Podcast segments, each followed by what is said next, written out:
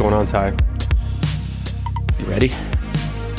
Yeah, listen, I don't want to oversell it, but I do have my creative juices flowing today. Nice. So Awesome. my daughter got this for me, and I'm pretty excited. So it's, uh, the caffeine kicks a little harder when you drink it from the creative juice mug.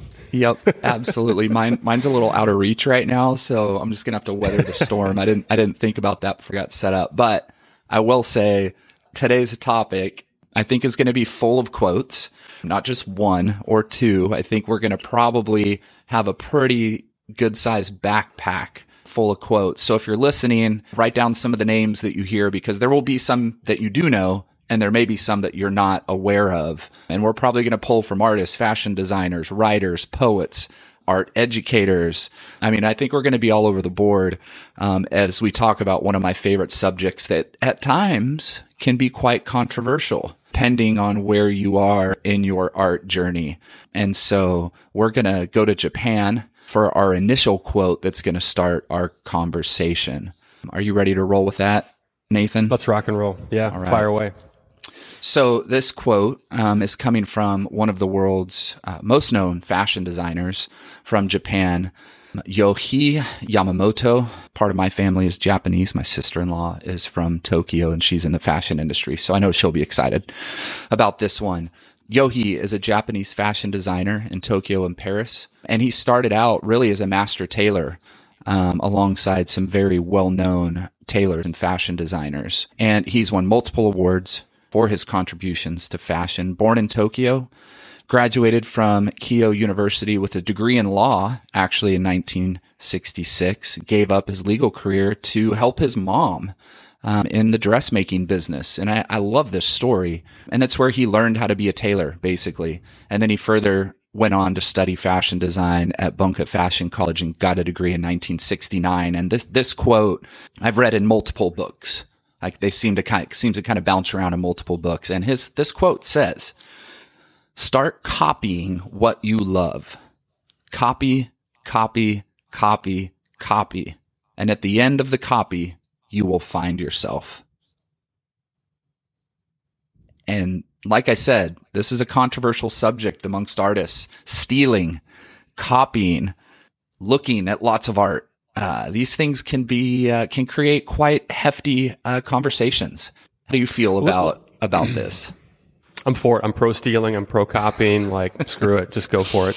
Uh, no, it's not quite that simple, but you've, um, you've had a lot of conversations with, you know, with young artists in your mentorship program. And I know this is something that, um, you know, you talk about a lot. So let's just maybe start with, you know, why it's pretty obvious, but you know, let's just break down why it's controversial or what, what the, the two sides of the, Yeah. you know, coin might be.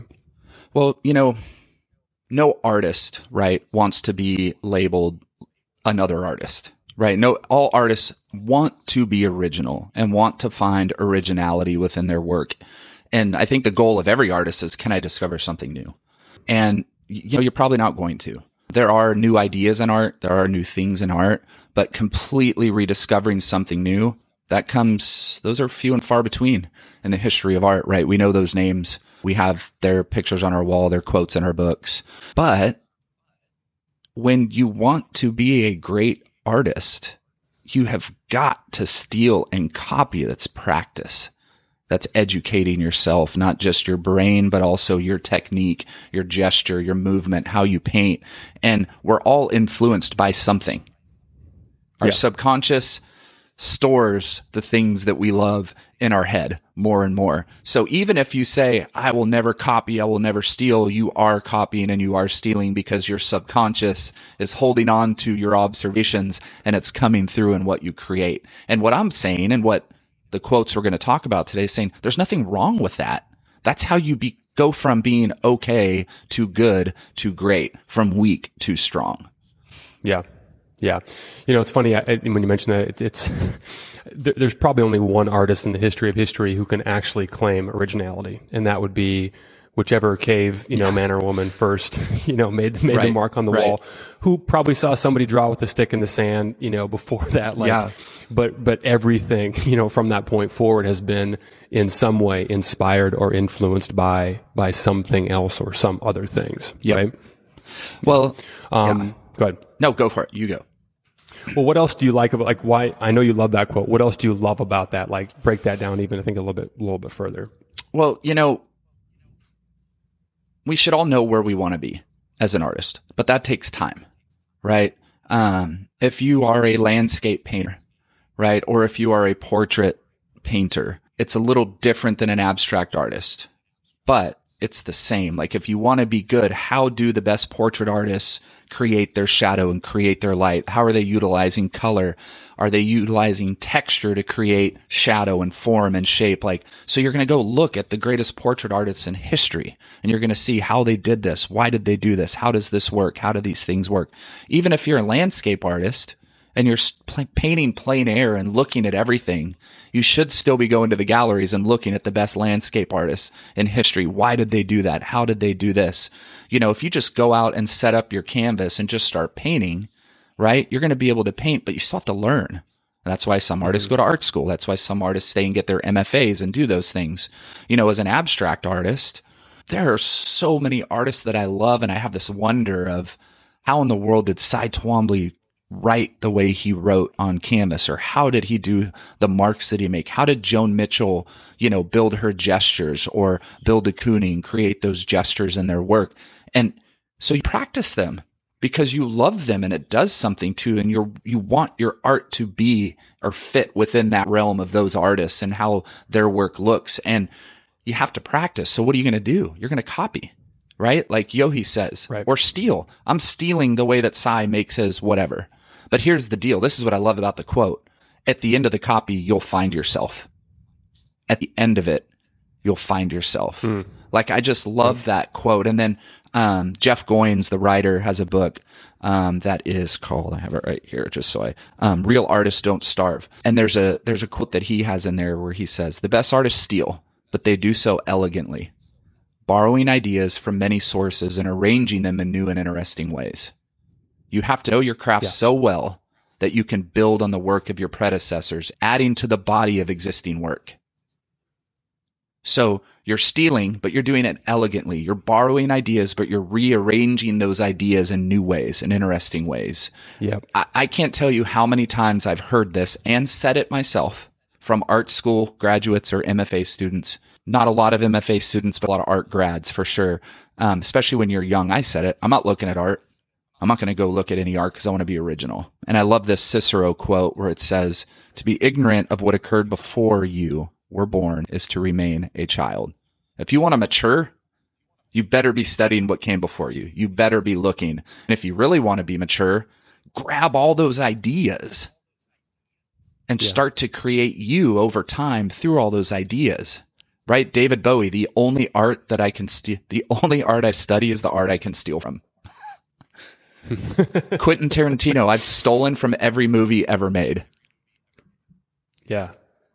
I mean, that's a great one. I don't know. Uh, um, I've had a chance to listen to. I mean, he's a he's a great interview. I mean, he loves, right. loves the sound of his own voice. Yeah. He's got interesting things to say. But when he talks about like his his consumption of film and the the encyclopedia he is, you know, of different references yeah. is astounding. Astounding. Right? So like and his style is distinctive, you know, to his own. Like, you know, I don't think anyone's going to accuse him of, um, you know, being, you know, whatever derivative in a negative way. Um, but because he can, he's consumed so much and paid attention and studied, you know, what he loves from different elements of film, that's what has, you know, to the original quote, copying, copying, copying, just being influenced, yep. absorbing, you know, different ideas and different styles and different influences led him to what has become, you know, one of the most distinctive and, and most copied, yeah. you know, styles that, that there's ever been, right? Well, and he gives it credit, right? Here's a difference. Yeah. Is yeah. the per, the, the difference is the artist who steals and copies and claims it as completely their own ideas. Right. And it looks right. just like X, Y, and Z's work. Right. So that's where Jerry Saltz would say, copy, steal, copy, steal, keep trying, show it to a friend. If your friend tells you it looks just like somebody else's work, keep going. Bring it back to him again. If over time they're still saying it looks like somebody else's work, go find another thing to do. you just don't have it. Yeah. But I love like, but Quentin Tarantino, he gives it credit, right? Spaghetti westerns, yeah. mm-hmm. kung, the old kung fu films, Seven Samurai. Like he'll literally right. name, this is where I got this. This is where I got this. I think, um, I don't know if you've ever watched the side to side comparisons of Wes Anderson's influences and scenes in his films. It's magical. No. Um, Peanuts. He was a huge Peanuts fan. So there's scenes in his films that are literally taken from Charles Schulz cartoons and represented yeah. within the scene. Um, French films, a lot of French films. There's, you can watch on YouTube side by side comparisons of his influences with certain scenes in his films and he's given shout outs, right? Yeah. You've influenced yep. me. This, this, I give shout outs. You know what I mean? Mm-hmm. My, my, man, there's a lot of Cy in this work. and it came yeah. out because yeah. I've been reading all of his books. And so it's coming out in there. And I've had people, wow, that piece looks like a Cy Twombly piece. Oh, that piece looks like an Antoni Tàpies piece. And I say, thank you so much for that. They're one of my heroes and it definitely came out in my work and I'm proud of it. So. Right. Yep. Yeah. No, that's powerful. Wes Anderson, uh, I mean, another great example of like a super distinctive signature style, but not you know, he didn't wake up one day and just, just, it didn't just come out, right? Out of, out of nowhere. It, it was a, a product of, um, what he had collected over time. All right. I'm going to throw one out. Yep. You're way ahead of me. so this is one of my favorite quotes, um, on this, on this subject. And, um, this is uh, a quote by Paul Schrader, who's a screenwriter, director, mm-hmm uh, worked with Scor- Scorsese on four different films, including uh, Raging Bull, uh, Taxi Driver, Last Temptation of Christ, American Gigolo. Most recently did uh, uh, the card, card Counter. Have you seen that yet? I haven't watched yet with Oscar Isaacs, right? It's, Is that it's who? Fanta- yeah, it's fantastic. Yeah, and then um, First Reformed with uh, Ethan Hawke from a couple years yep. ago was another another awesome one. But I didn't realize this until I did a little homework here. He's from Grand Rapids, Michigan and graduated from Calvin College. So I'm pretty sure uh, he's uh, he's one of my people, one of my Dutch Dutch uh, descendants awesome. settled in Grand Rapids, Michigan. So anyway, here's a quote. He said. Um, and this is uh, I'm not going to read the, the, entire thing, but he references you know numerous films that had influenced. And this is an interview after First Reform came out. He said, "I was stealing all over the place. The secret of stealing is that you have to steal around." You can't go back to the same 7-Eleven every time. They catch you. So you go to the floral shop, then you go to the gas station, then you go to that hot dog stand that nobody goes to, and you keep grabbing this stuff, and eventually somebody will think you made it up. Yep. I just love that, right? So I mean, it's just it's just you just think about, you know, somebody who's literally going from store to store and and you know trying to diversify their uh, you know where they're where they're pulling things from but i just love that. And that's actually from a podcast that i would recommend the moment with brian koppelman. Really good really good podcast but that was an interview that he did back in uh, may of 2018 so that whole that whole interview is fantastic. But I, I just i love that quote because you know you just think about you know, being, being diverse in your influences. I mean, this is going to be a common theme, right? Like if you pull from just, you know, one thing, then it is kind of just like, you know, that one thing, you know, one of the things I want to ask you about, cause you've talked about this, you know, as well, but early in your art career where you were, you know, hard and heavy on, on Basquiat, right? Oh, and, yeah. and how did that, Yep. What I mean, so let me ask a better question. How did that sort of you know evolve over time from and I don't want to put words in your mouth, but from what, what, what I what my understanding was that was your predominant, you know, or primary influence. Yeah. To now, you know, however many years later, where it's a lot more diverse and you've stolen from more stores. Yeah, hundred percent. I mean, we didn't know who Basquiat was in in the nineties. If you're in New York and you were in the art scene, you knew who Basquiat was. If you were in places where the art scene was was big, you you knew who Basquiat was. But he wasn't you know, Jean Michel was not your Jackson Pollock name at the time in the 90s, right? Like we, mm-hmm. in art school, we all knew who Jackson Pollock was. We didn't know who Basquiat was, and he wasn't talked about. Well, the wonderful film by Julian Schnabel about Basquiat came out, the narrative film, and it rocked my world. Like completely rocked my world. I, I had no idea what neo expression is or was at that time. No clue. I didn't know who mm-hmm. Julian Schnabel was. I didn't know who any of the, I didn't even know who the informalists were at that time. Like I had no idea. I knew abstract art, abstract expressionism, the things I loved. Um, and they're the typical names that you would know, right? In abstract art or ab- abstract expression. And I love Dadaism. I love surrealism, those things as a young, you know, art student. And honestly, when I saw the film Basquiat, I don't know what happened to me. Like something inside about this, this person who I couldn't at that time, I could not name a black artist if anybody asked me to. And that is horrible. And it wasn't just that I didn't know any black artists. They weren't being taught about. Nobody knew.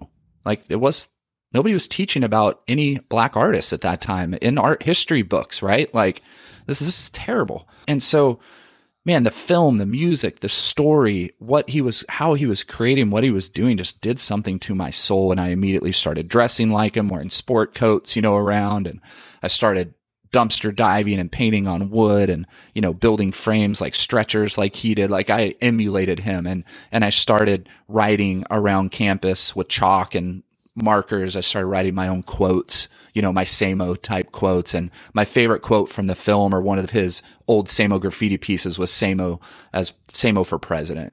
Samo's political ideology, like all the things that he would write all over New York um, with his buddy Al Diaz. And I started writing things and making up my own quotes. Art is an oven at 450 degrees in 15 minutes, like making up my own things and writing Samo for Prez. And my nickname kind of became Samo for Prez. And so it was like, I, it just, Uh, and everything I did was that kind of neo expressionist style. But that's what really excited me about art and how I could express myself in this way with spray paint and oil sticks and things I never even thought to use in art. And I mean, that was my, that was my big intro for sure. And I copied everything. It didn't look just like it, but it looked, you could tell, oh, he likes Basquiat. right. Right. Yeah. Yeah, and I think that's important to. I mean, you got to start somewhere, yeah. right? I mean, but one of the things that you you mentioned to me was, or that you just said that that uh, that really landed was just how one thing leads to another, yeah. right? So maybe that film was what led you to you know looking into yep. Schnabel's 100%. artwork, right? Um, and I think it's important to if there's a um, you know probably a few different takeaways from today, but that's one of the things that I think is really important to emphasize is the value of chasing your curiosity and just going where those rabbit holes yep. lead, you know, because one thing leads to the next thing, leads to the next thing. And, um, I mean, there's, there's never been a better time to, to be omnivorous yeah. in your consumption of different influences, yep. right? Like, you know, YouTube's pretty damn good at guessing. Yeah. as to, you know, when you look at one thing, there, there's like, yeah, yep. you know what? I didn't know I wanted to see that, but I actually right. did. And thank you very and much. Instagram you know is terrible at it. as good as YouTube is, that's about yeah. how bad uh, Instagram is. That's that's that's very very true. But um, yeah, just chase those rabbit holes, you know, and and and chase down, you know, where where where it might because it may be the original thing that that you stick with that becomes a major influence, but it's it may be the third, fourth, fifth, seventeenth yep. thing down the line that actually ends up being you know a more significant you know long term um, you know influence. Right? Yeah, and here's a quote that I love by Jean Luc Godard. It's not where you take things from, it's where you take them to. Ooh. Right. And that, I love that. Run that back. I want yeah. to hear that again. So it's not where you take things from, it's where you take them to. Mm-hmm. Because, I mean, I look at so much art, man.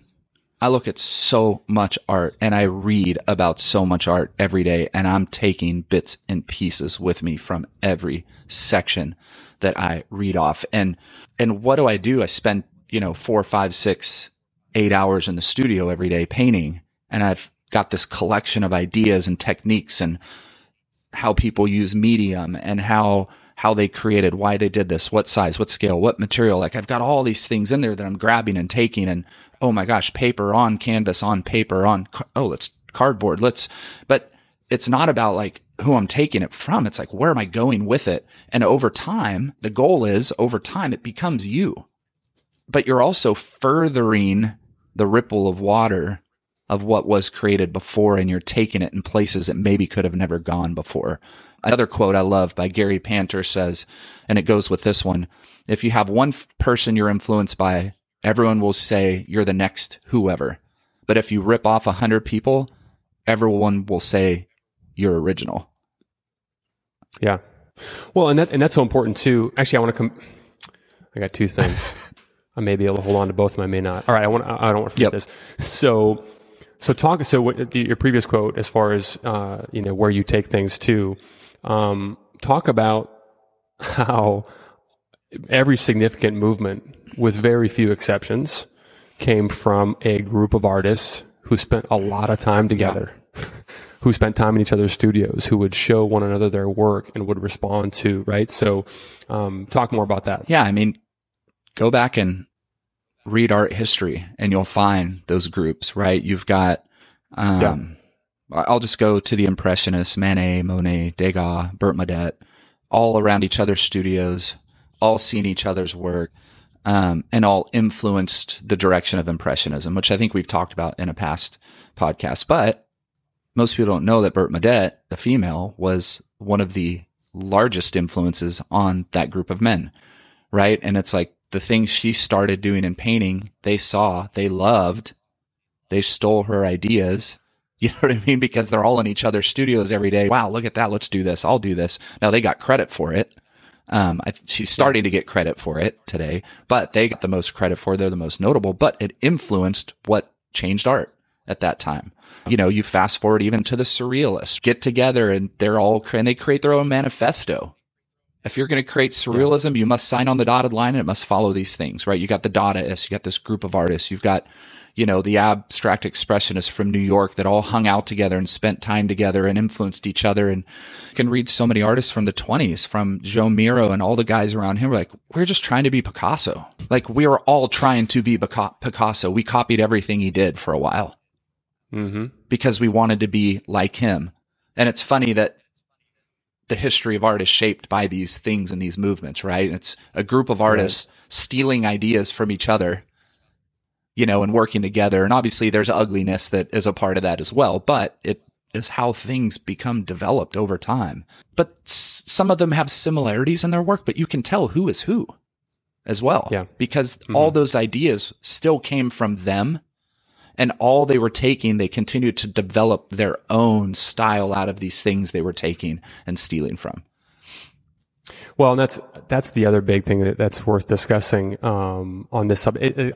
there's there's only one you. There's only I mean yep. again when you're when you're pulling in so many uh, data points, so many different inputs. There's only one you that's going to process and express those influences, you know, a certain way. Yep. Well, and it, it, could only come from you at a certain at a certain point when you've yep. right looked to enough enough different sources. Well, and the the great educator and artist John Baldessari um, said, "I think it's copying when you don't add anything to it." Sure, you yeah. know, and that's what you're saying, right? It's you're you're taking these ideas and you're developing your own style out of it. You know, we work on this a lot in my mentorship program you know, as artists are like, what? I don't know what my voice is. I don't know where I am. Well, what do you love? Yeah. What work do you love? You know, when I have artists like, oh, well, I don't know, but this is what I feel. This is the art that I'm drawn to. And it's like, well, maybe you're more of a minimalist than you are an abstract expressionist because the thoughts yeah. and the things you're telling me fit more under minimalist ideas and things than really heavy, thick, abstract expressionist ideas and that artist will go and then study minimalism and go, wow, yes and no, right? I do sure. feel this, but I also want to express deep opinions and things. Maybe I'm a abstract minimalist, right? And you kind of create your own, you know, where you're going and what you're doing. You know, I've got another artist in a program right now who, you know, is dealing with stu- studying trauma and neuroscience, things like that. And she's kind of developing her own terms for what she is in her art and what she creates. And we're looking at all these other artists and influences and practicing the things that they do to turn them into your ideas and into your practice. If that makes sense. It totally does. Yeah. And one of the things that, um, that I definitely learned, um, from my time in, in, in the program with you was, how, and we've, we've, this has come up a lot. I suspect it probably will a, a lot going forward as well, but just that whole idea of, of being, uh, getting permission, you know, yep. to do, because, hey, so and so did it. Yeah.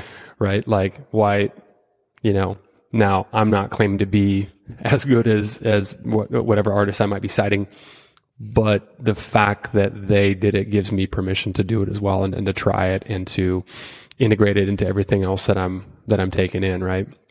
Well, um, yeah. Good. And I mean, you know, we say this all the time. There's no no's in art. yeah. If if you have the idea, if you like something, go do it. Don't Don't wait for somebody to say there's a right way and a wrong way. Now, Totally. on a material basis, there's a right way and a wrong way. Yep. Certain materials Yep. don't go with certain materials. Oils, acrylics, there's a right way to use it. There's a right way to, you know what I mean? So it's like materials is different, but as far as ideas, what you want to create, how you want to create it, there are no no's. And if you spend time studying art, you will realize there are no no's. So, you know, you've got a lot of crazy conceptual things that happen out there that you can argue isn't art, is art, whatever, but they're not taking no for an answer. They are creating what they feel like they should create and putting it out into the world. And it's either accepted or it's not, but they're putting it out there. And the boldness that comes along with that is a whole nother conversation for another episode. I'm going to throw another quote out Yeah. um, that kind of pertains to that. This is by uh, Chris Do, who is. Uh, are you familiar with him, by the way? He's um, he's a great follow on, on YouTube and Instagram. He gives a lot of. He's a designer and and, and filmmaker, uh, but he gives a lot of like really tactical input on how to market, how to sell, how to just talk about your work and and be properly compensated for it. So, um, a lot of, lot of really good gems. I, I recommend following him. But he said um, this is a recent quote I think I pulled from Instagram, but he said everything's a remix. To make something new, copy, combine, and transform. Copy, combine, and transform something old into something new. Say or show something old in a new way. And I think this, this kind of speaks to the value of, of not just diversifying your influences within, you know, the, the art space, for example, but also looking like inspiration is everywhere. I mean, when your radar is up, like it's all over, whatever you're into, there's something in there Yeah. probably a whole bunch of things that you can, you know, sprinkle in. Maybe it, maybe it's obvious, maybe it appears, or maybe it's just something that you're, because you're taking in new things, because you're a student of life in general and just absorbing a diverse set of information and influences, it's going to affect you positively, right? So Yeah. it's funny as I, as I'm reading that just now, I'm thinking about like music and, you know, what, uh, you know, when hip hop started to sample, you know, different things from, from previous, you know, eras from the 60s and the 70s specifically, like that became the hook and that became a thing and taking something totally old, not totally old, but something from whatever generations previous and giving it a brand new spin, eh, which in some cases is, you know, much better known than, than the original, you know, source material, right? Yeah. Um, but that's because again, back to the, the, the Tarantino reference, because, you know, those artists were consuming a bunch of different work.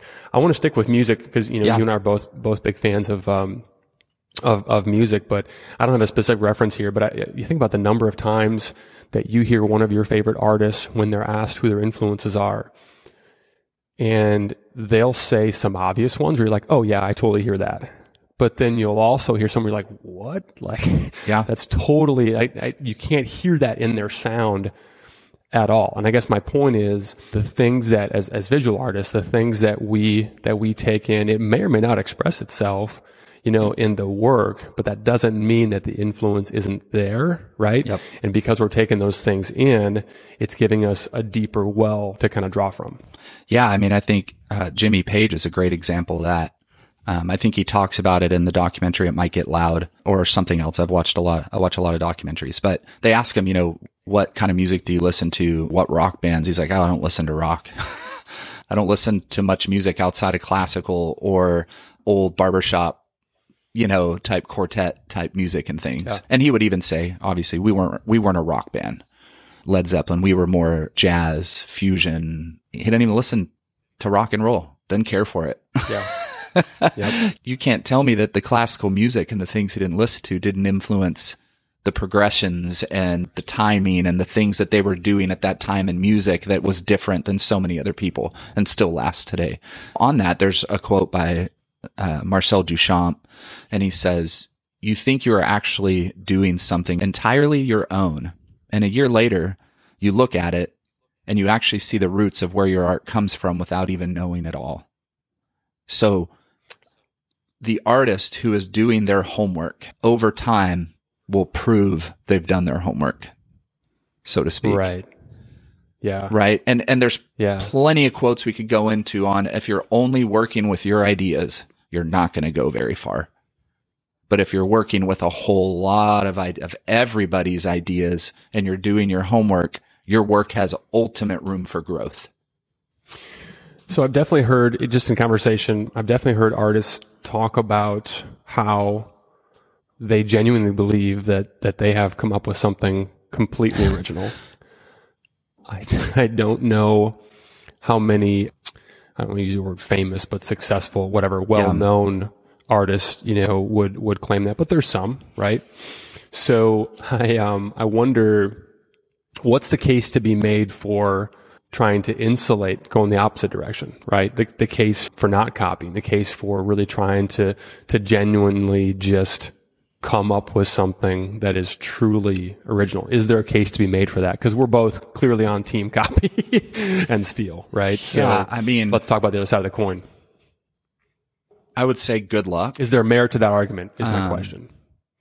I would say good luck. Number one, I hope you do it because that would be amazing in my lifetime to see somebody mm create something completely new and original would be fascinating to me. Yeah. But nobody's going to get there without copying. Like right. every single artist in history who's developed something new was copying somebody else at some point and stealing from somebody else at some point that helped them transition to where they went.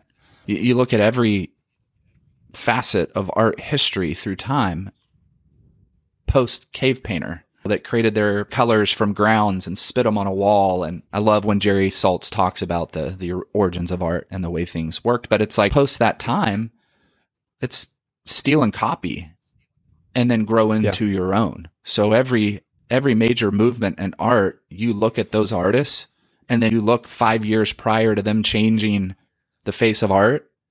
They look like somebody else or one of their heroes' works, right? right? That's just, that's, Yep. I mean, that's anything in life. That's music. That's playwriting. That's filmmaking. That's anything in the creative arts. That's dance, right? There, there's been constant forms and evolution in dance. And I think, uh, breakdancing, hip hop, uh, stomp, like all these different new forms of dance that have started to show up on TV, show up in films and things where they haven't been recognized before. They're still coming from ancient forms of dance from African tribes, dance from throughout history that start to form cultural happenings and evolutions within it.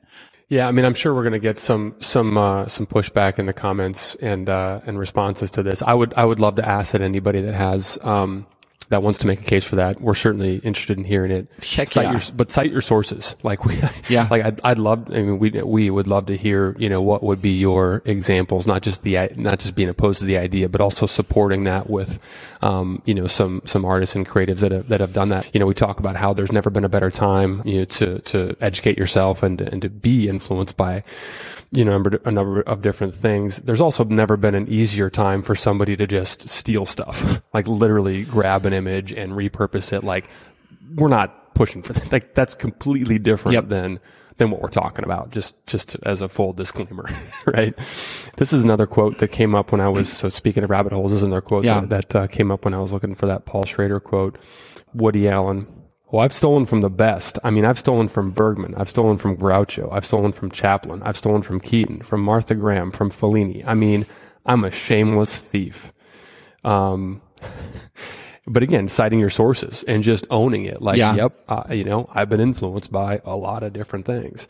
I'm going to piggyback with another filmmaker since we're this yeah, is a quote it. heavy, yeah. quote heavy episode. Um, this is from Jim Jarmusch, the great indie New York filmmaker who has been around the New York art scene for a long time with fine artists, visual artists, not just musicians and filmmakers. He says nothing's original. Steal from anywhere that resonates with inspiration or fuels your imagination. Devour old films, new films, music, books, paintings, photographs, poems, dreams, random conversations, architecture, bridges, street signs, trees, clouds, bodies of water, light and shadows. Select only things to steal from that speak directly to your soul.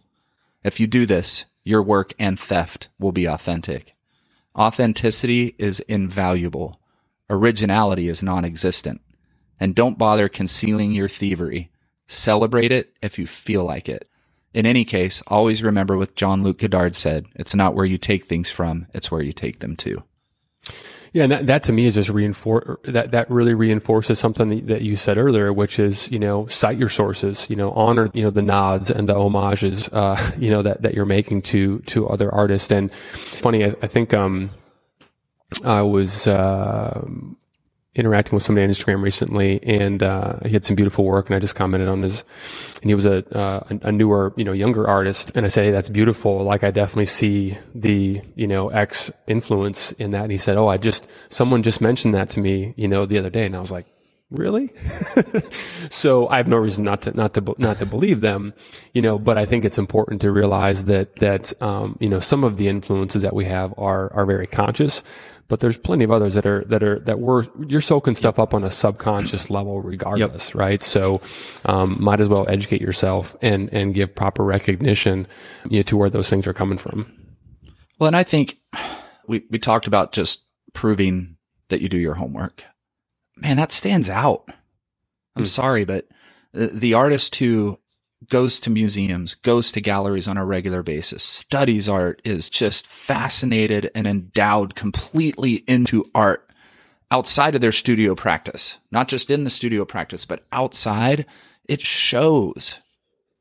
I mean, if I'm a curator and you put an uninformed artist next to an informed artist, and I have to choose which artist to do a solo exhibition with in my gallery or in my museum, and I go and meet with this artist and do a studio visit and talk about art and influence, the artist too can prove their homework, that can talk through these things, that can, I'm not saying educated, right? I'm not saying school, like MFA, undergrad.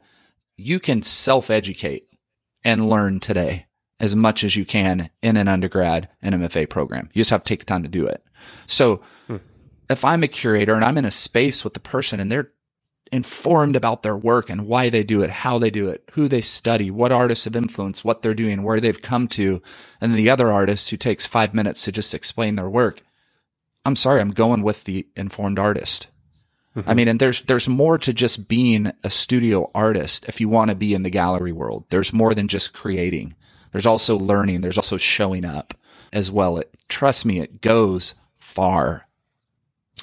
Yeah, and that's something too. I think where you have the ability to just get yourself in more conversations, right?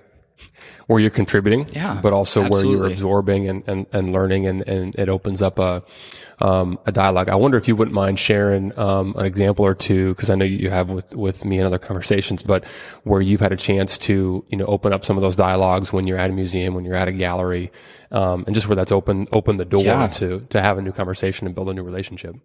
Well, my, my first solo exhibition um, in Charlotte, North Carolina, my mentor came out to the show, um, Mako Fujimura, Japanese American abstract artist. Uh, brilliant. Definitely look him up. Possibly read a few of his books as well if you want to read.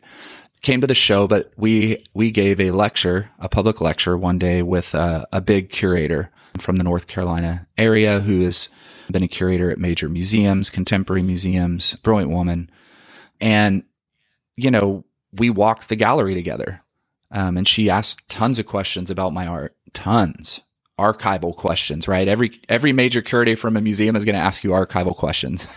and why is your work archival? Why is it not? What are you using? Is that archival? Like things like that, right? But also mm-hmm. I see some influence here. Yes, this influence is coming from here. And she, she was doing it, right? She was not leading me. She was like, prove yourself. Hmm. Those moments are going to happen in art. Like you're going to have people that are going to just talk with you and you have others who are going to come in and say, prove yourself. And so be prepared. And I, I, luckily I was prepared. And so we were able to talk about these influences and how I've changed them and how they've adapted in my work. Why am I sewing? Why am I not using these things? What are the reasons for that? Not just story, but I'm bringing art history, but we gave a lecture the next day to the community.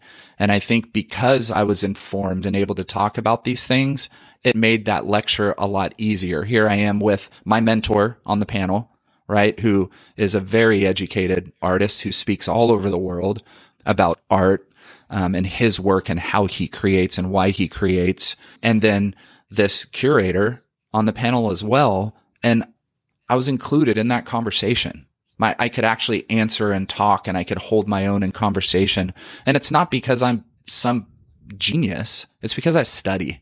I actually spend time in my studio studying work, going to museums, going to galleries, asking questions, talking to artists on Instagram or on Zoom or whatever, and just surrounding myself with art any minute I have. And I'm a nerd. I'm an art nerd, 100%. But it helps. It does help in those situations career wise.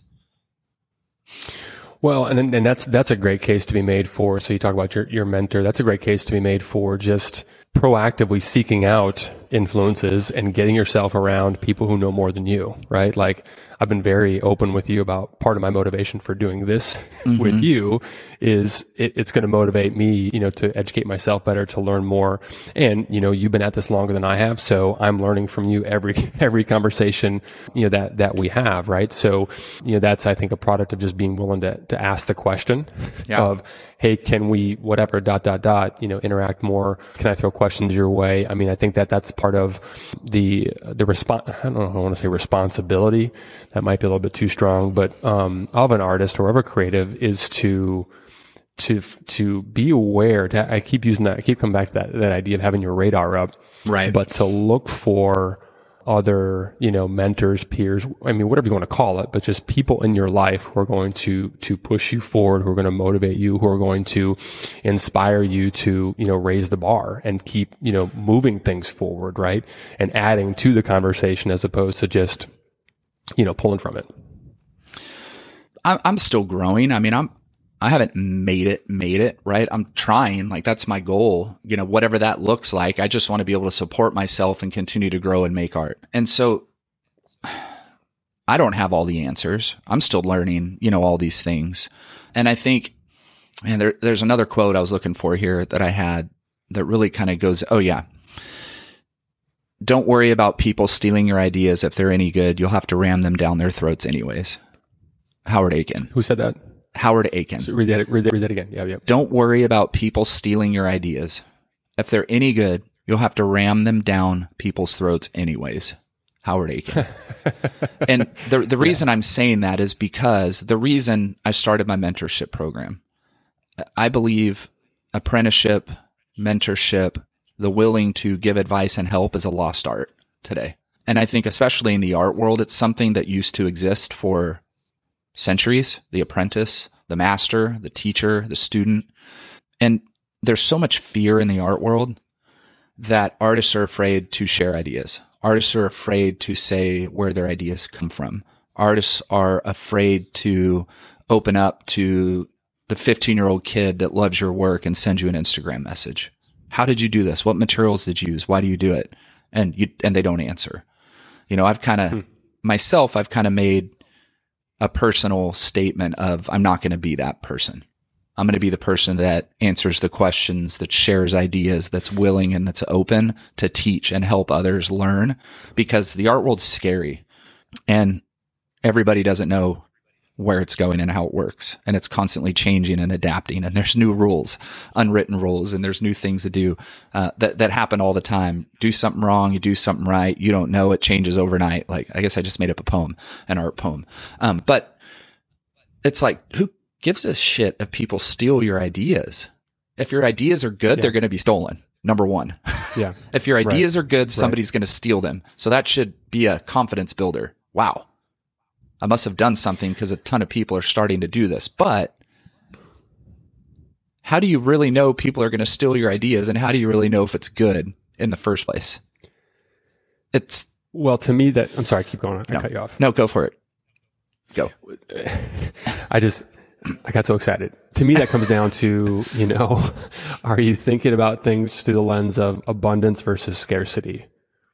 Right? Yeah. Like in other yeah. words, you know, if if if you're worried about somebody copying your, you know, whatever you got going on, you're probably in a static mode, right? Of like, this is kind of my thing, and and that's fine. I mean, there's there, there's not to say anything, you know, against that approach to uh, to art making, but I think that just more broadly, you know, thinking about if you approach your art, and I would argue, you know, life as well, um, from an abundance mentality versus a scarcity mentality, it's a completely different paradigm in terms of how you think about things, right? Like, yeah. you know, I always come back to some of the, you know, recovery principles, you know, that, that, uh, that I've uh, had to understand very well from, uh, from a 12 step standpoint. But, um, you know, one of the sayings in AA is you can't keep it unless you give it away, right? Yeah, like, in right. other words, um, you know, you sharing that, you know, with that, you know, 15 year old kid, like that energizes you. I mean, even just you explaining that, you know, I've had that you know, even as, as young as I am in this whole process, you know, even that experience that I've had of, you know, because I like to experiment with a lot of different, you know, materials and processes. I get I DMs about, oh, what, how does this behave? And what is, yeah. even just having to explain that and answer those questions, it deepens my own understanding. You know, it forces, it forces you, it forces me to think about like, oh, what is, what, how am I doing that? Or what is, you know, so it's a, it's a, it's a reciprocating, you know, sort of, sort of cycle that, that really it's, it's, um, it's fulfilling, right? To, to Yeah. give because let's be honest, if you're, if you're, if you're honest with yourself about where things are coming from anyway, you're really not claiming, you know, complete ownership of any, it's, it is just that sort of broad, you know, collection of things that you've absorbed, you know, over time. I think about, um, you know, uh, again, back to just diversifying influences, you know, from all my time in the business world, you know, there's a lot of different, you know, writers and books that had I been on the artistic, you know, full-time artist path, you know, from the beginning, I never would have been exposed to. But one of those guys, uh, uh, authors, you know, Tony Robbins. But one of my favorite Tony Robbins quotes is success leaves clues. Success leaves clues. In other words, all right, this worked for somebody Yeah. presumably at a high level if you're aware of it. So what are the clues? What are the common denominators and how can you connect some of those seemingly disparate concepts, you know, in a novel and, and unique way? The only way you're going to be able to connect those dots is if you're freaking paying attention Yeah. to what is working for other people, not just in, in the space that you're trying to be successful in, but broadly, right? Just paint, interesting. What about that works, you know, for that person? What about this thing over here? Could I apply to this thing that I'm, that I'm doing over here? Because, you know, I think the more, the more random or the more out there, you know, that, that connection might be, the more novel it's going to appear when you, when you bring it to a different space. You know, you think about food, for example, right? Like, I don't know when exactly the whole, I think you're more of a foodie than I am, but when the whole, you know, trend of, of fusion came out, right? I don't know when that was but maybe it's been around for a long time. It probably hasn't before it was even called that, right? But when we're combining, you know, these these different, um, you know, ethnic cuisines and and seasonings and things like that, oh my gosh, when you combine A and B, now you get something that's completely unique. But that comes from absorbing, consuming a lot of different influences and paying attention to what about this works f- over there and what might I be able to apply over here. Right. Well, and you know, to piggyback on your Robbins quote of success leaves clues, I'll also add that failure proves you're trying. Um, and I love, we were discussing this in mentorship group this last Saturday. Sylvia Plath had a quote that said, all of my rejection letters proved to me I'm trying. Hmm. You know, and it's like, Yeah. you know, taking that a step further is like, if you're successful in becoming you through all your copy and your theft of things, like there will be clues of why you're being successful, right? All those things. But then also, you still, in order to get there, you got to put yourself out there. Yeah. You know what I mean? Mhm. And in the art world, there's a lot more failure than success. So thinking about Sylvia Plath, um, talking about her recognizing that she's trying by her rejection letters, right? So for her, her books, for her poetry, um, and putting them out there to publishers and constantly getting rejected, right? To her, that proves I'm doing something. I'm trying, you know, and we talk about success leaving those clues, you know, that, that failure. I mean, you have to put it out there. You have to try to fail first, right? To find some success, especially in, especially in, you know, pretty much any of the arts. Um, you're going to get a lot more no's than yeses most of the time. But a lot of artists don't even put stuff out there in a manner that they're going to get rejected or find success, you know, and that's, you know, we got to spend all that time finding us and everything else out there that we love and constantly putting those pieces together to form the work that we are confident enough in it being our work and not just copy of so much other work, right? And then we Yeah. put it out there and see, you know, how the audience, how the art world takes it. And sometimes it might be you got more work to do. You know, and other times it might be, wow, this is fantastic and this fits and we're going to run with you. So don't let rejection spoil what you're doing in the studio and how you're pushing and learning and working. Like, don't let those, th- like, I experience it every month, I feel like rejection for, in some level in the art world. And it'd be very easy for me to get down on myself and not continue to study and not continue to, to copy and practice and, and grow in my work. You know, that brings up a whole other element of this, which is, which is worth talking about. I didn't think about it till just now, but just, you know, not just fear, or forgive me, not just rejection, but fear of rejection sure. or in the context of this conversation, fear of being called out for, you know, being too derivative or whatever term you might want to use of copying or, or, or you know, stealing, you know, in the, uh, in the negative sense, right? Like right. that's a thing. Sure. that's certainly something that, that I've experienced, you know, a lot, especially when I'm, I'm, di- and I'm intentionally, you know, exploring something that, that I've gotten picked up from another source. You know, there is that, that, that fear of like, oh, well, you know, and I think to your point, earlier, I'll, I'll ask you too if there's anything you would add to this, but you said something to the effect of just making sure that you're, that we're citing our sources, that we're, you know, being, being open about like, yep, I'm influenced by this and, and not trying to hide from it, but actually owning it and, and celebrating that. You know, did I understand that correctly from what you mentioned before or in part one, probably? Yeah, absolutely you know, talking about like those things, you know, I, I, finished my first novel during the pandemic and it took me 13 years to write because I would stop and then I'd work on it again, and then I'd stop. I'd work on it again over the years, and and my goal is art, so it'd definitely be interrupted with a lot of art making, and then sitting down to mm-hmm. write. There's tons of ideas within my my novel that I've taken from other artists. My favorite writers: David Eggers, Nick Hornby, Merritt the poet, Mary Oliver, and then fiction, you know, my favorite fiction writers and from my favorite filmmakers, from Wes Anderson and from stories that I love, Charlie Kaufman, screenwriters and things. And, you know, William Burroughs says all writing is facts just cut up. It's a collage of words that you've read or that are overheard. And so it's like, but when I wrote my query letter for publishers, I also have to put in this letter. What is this book like? What are the similarities? What I cite my sources I'm not going to hide from I wanted to start writing books after I read High Fidelity by Nick Hornby. I want to write because of, and I'm taking all these ideas and facts and things I've gathered and the way other guys have written and the way that other gals have written and I combine it into how I wrote. Same thing with art. But it was, for me, it was just another new learning experience of that copy, that theft, that how to be great at something you do by taking the wealth of information that others have done before you and then finding your voice within that. Totally. Yeah. That's a perfect segue into the, uh, one of the last quotes that I wanted to share. And this is one of my favorites that I just came across yesterday yep. because I went down a rabbit hole because I was preparing for this conversation. So this is a quote by Paul Rand, the legendary designer, uh, who said, the artist is a collector of things, imaginary or real. He accumulates things with the same enthusiasm that a little boy stuffs his pockets. The scrap heap and the museum are embraced with equal curiosity. He takes snapshots, makes notes, and records impressions on tablecloths or newspapers, on backs of envelopes or matchbooks. Why one thing and not another is part of the mystery, but he is omnivorous.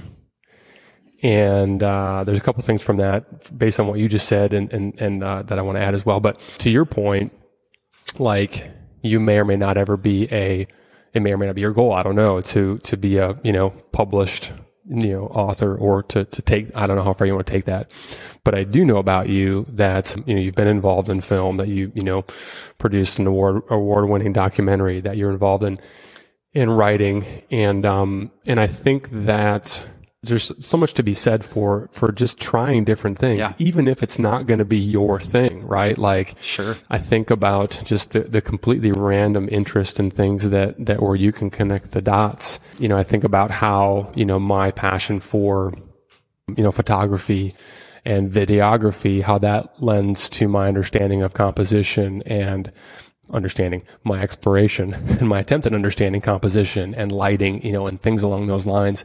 But one hand always washes the other, right? Yeah. Like it's impossible to sort of, you know, separate out, oh, this is just, you know, writing this this is just writing Ty. This is just filmmaking Ty. This is just artist Ty. Or even broadly, even even beyond, you know, in, in things that may may or may not on the surface have anything to do with anything else. You know, we're we're collecting, we're stuffing our pockets. You know, whether it comes from the scrap heap or the museum, yeah. you know, it, it doesn't even matter. And the thing I love about that is the very last word, omnivorous. In other words, I can take, I can take meat, I can take yep. fruit, I can take vegetables, I can take any, any food, anything edible, and I can convert that into fuel. Yeah. Right.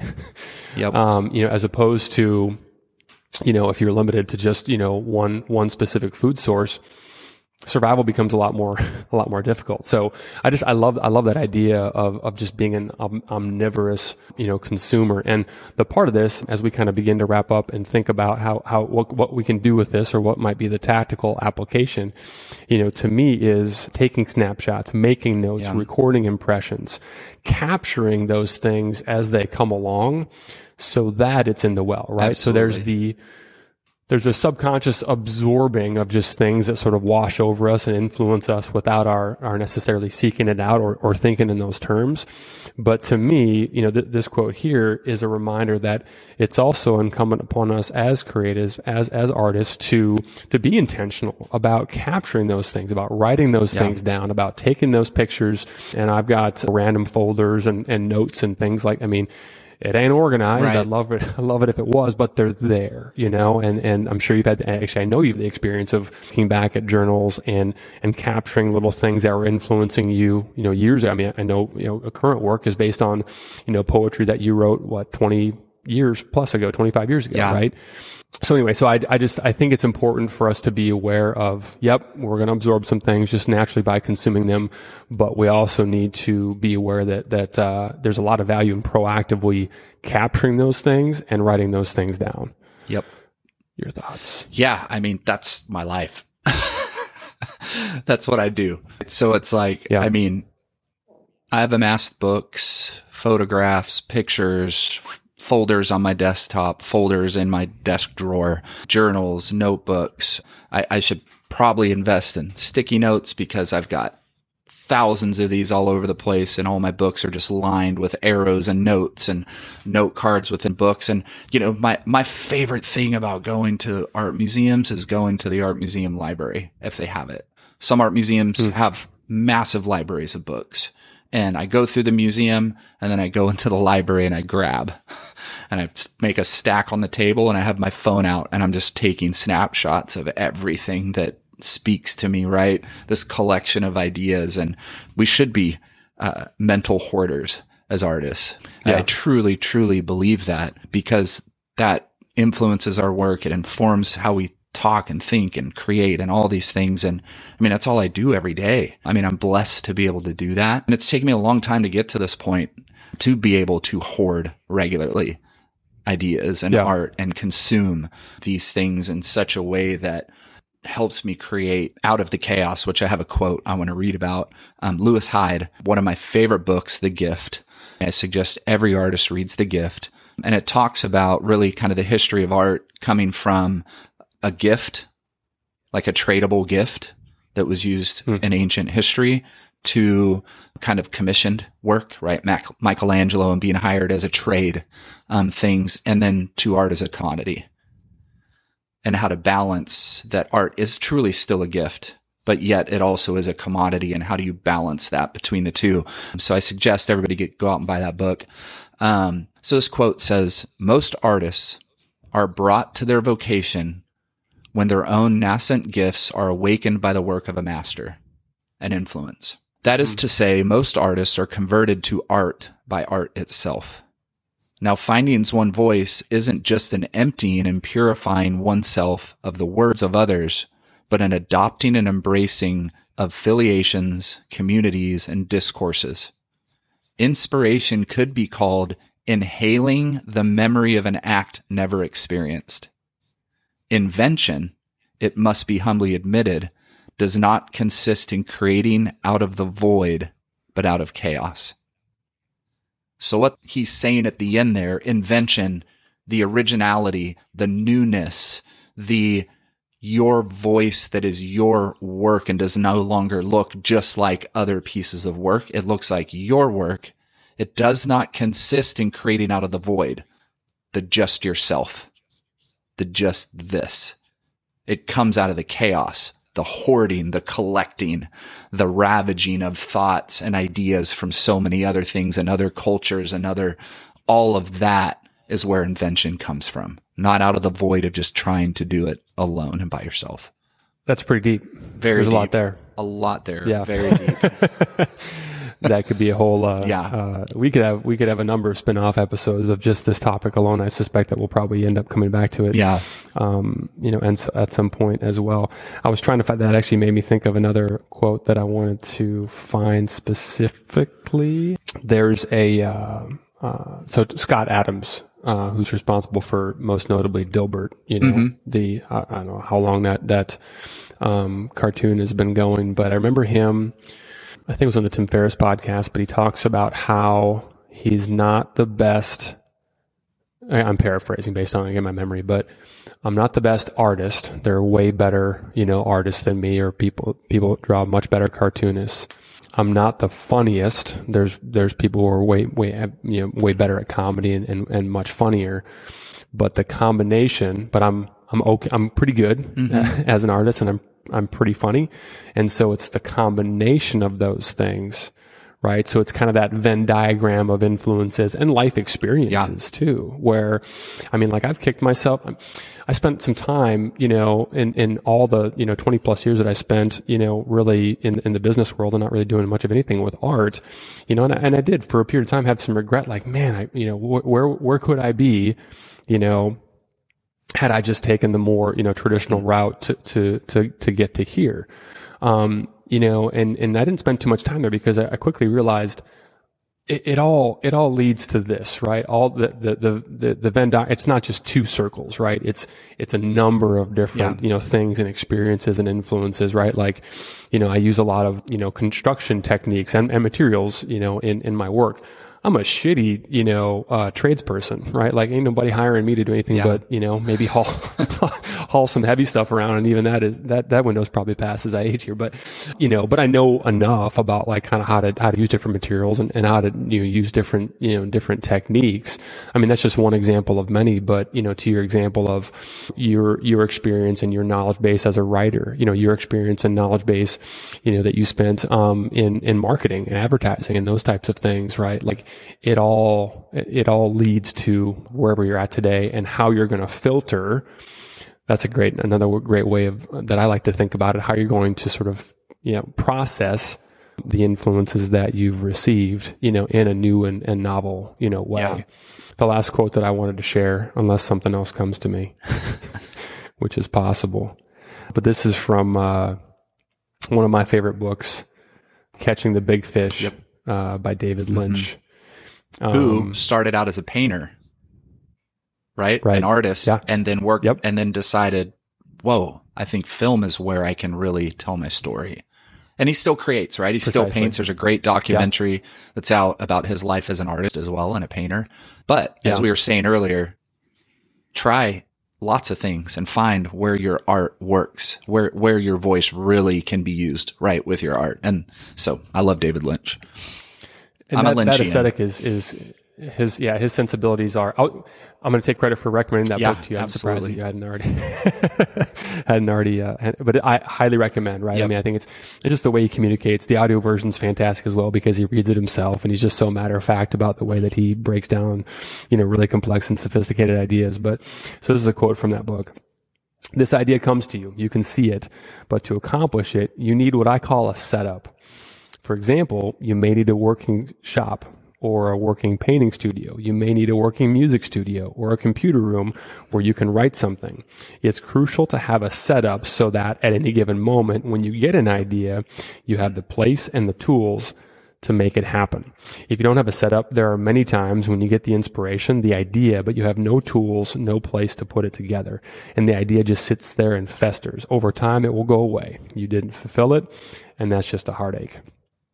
All right, so I'm kind of dovetailing um, the the previous quote of being omnivorous, of capturing different mm-hmm. things, but then doing something you know with it. And I think it's important to note that it doesn't really matter what your like. You don't need a studio space. Right. You don't need, you know, like again, there's never been a better time to capture, you know, ideas. We all have a freaking recording studio in our, in our pocket that is more advanced and more powerful than what you know would take up an entire you know building from decades previous, right? Yeah. Like there's never been a better time to, to cap, but capturing right. those things, right? Like catching it. You don't need to. You don't even need to develop it, right? Just ca- you know, cap, catch that fish, yeah. catch that idea. You know, put it somewhere where it's going to you know have some. Whether again, whether that's your idea or something you know that you've copied or stolen from somebody else, but catch it, have it somewhere. Again, my system, and I'm using air quotes mm-hmm. here for anybody who's just listening it, it, it's it I I don't really have one, but I know I've got all of these that you know, um, and and even just with with modern technology. I've got, you know, I don't even know how many different folders on YouTube, for example, right. of different categories yep. that I can listen, you know, listen back to. I've got, you know, when, when I save things from Instagram, you know, different go journaling, all of those different, you capture those things and then you've got this diverse collection of, you know, back to that food you know, metaphor, you've got all the ingredients you could ever, you know, and you continuously are c- collecting more and more ingredients uh, to make your unique dish, yep. so to speak. Well, eh, yeah, and it's important, you know, and this this is a whole other episode at some point, right? Just that taking the copy, the theft beyond, and really documenting who you are, why you're doing it, what are the things you want to do, holding on to those things, and using them. They, that they come back and use them later and, and work down the road, these ideas and things. Why did Basquiat mean so much to me at the time that it did? Why, when I see his work, does my soul move in such a way, you know what I mean, that